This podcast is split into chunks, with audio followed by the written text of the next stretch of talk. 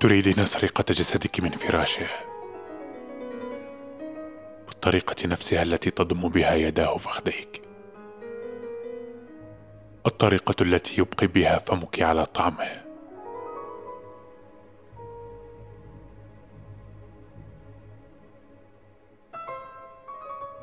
أن تعودي إلى هناك. تفتحين الباب.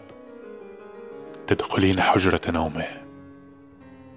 وتسحبين شبحك من تحت الأغطية.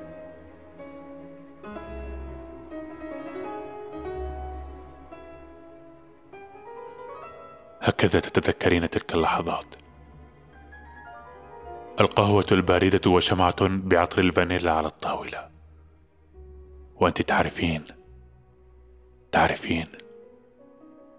حتى وأن انتشلوا جسدك من الحطام وعاد إلى المنزل. ودخل حجرته. ستظلين سفينة غارقة. مستقرة على مسافة أعمق كثيرا من الأزرق.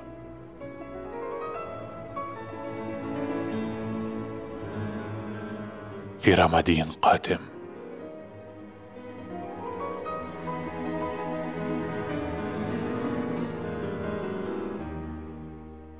والجميع في الأعلى. ينظرون إليك بينما تحاولين التنفس كما يتنفس من سقط من حفرة جليدية في الشتاء. رافعا يده عاليا عبر فوهاتها. كما لو أن غريبا قد يهتم ويمسك بها.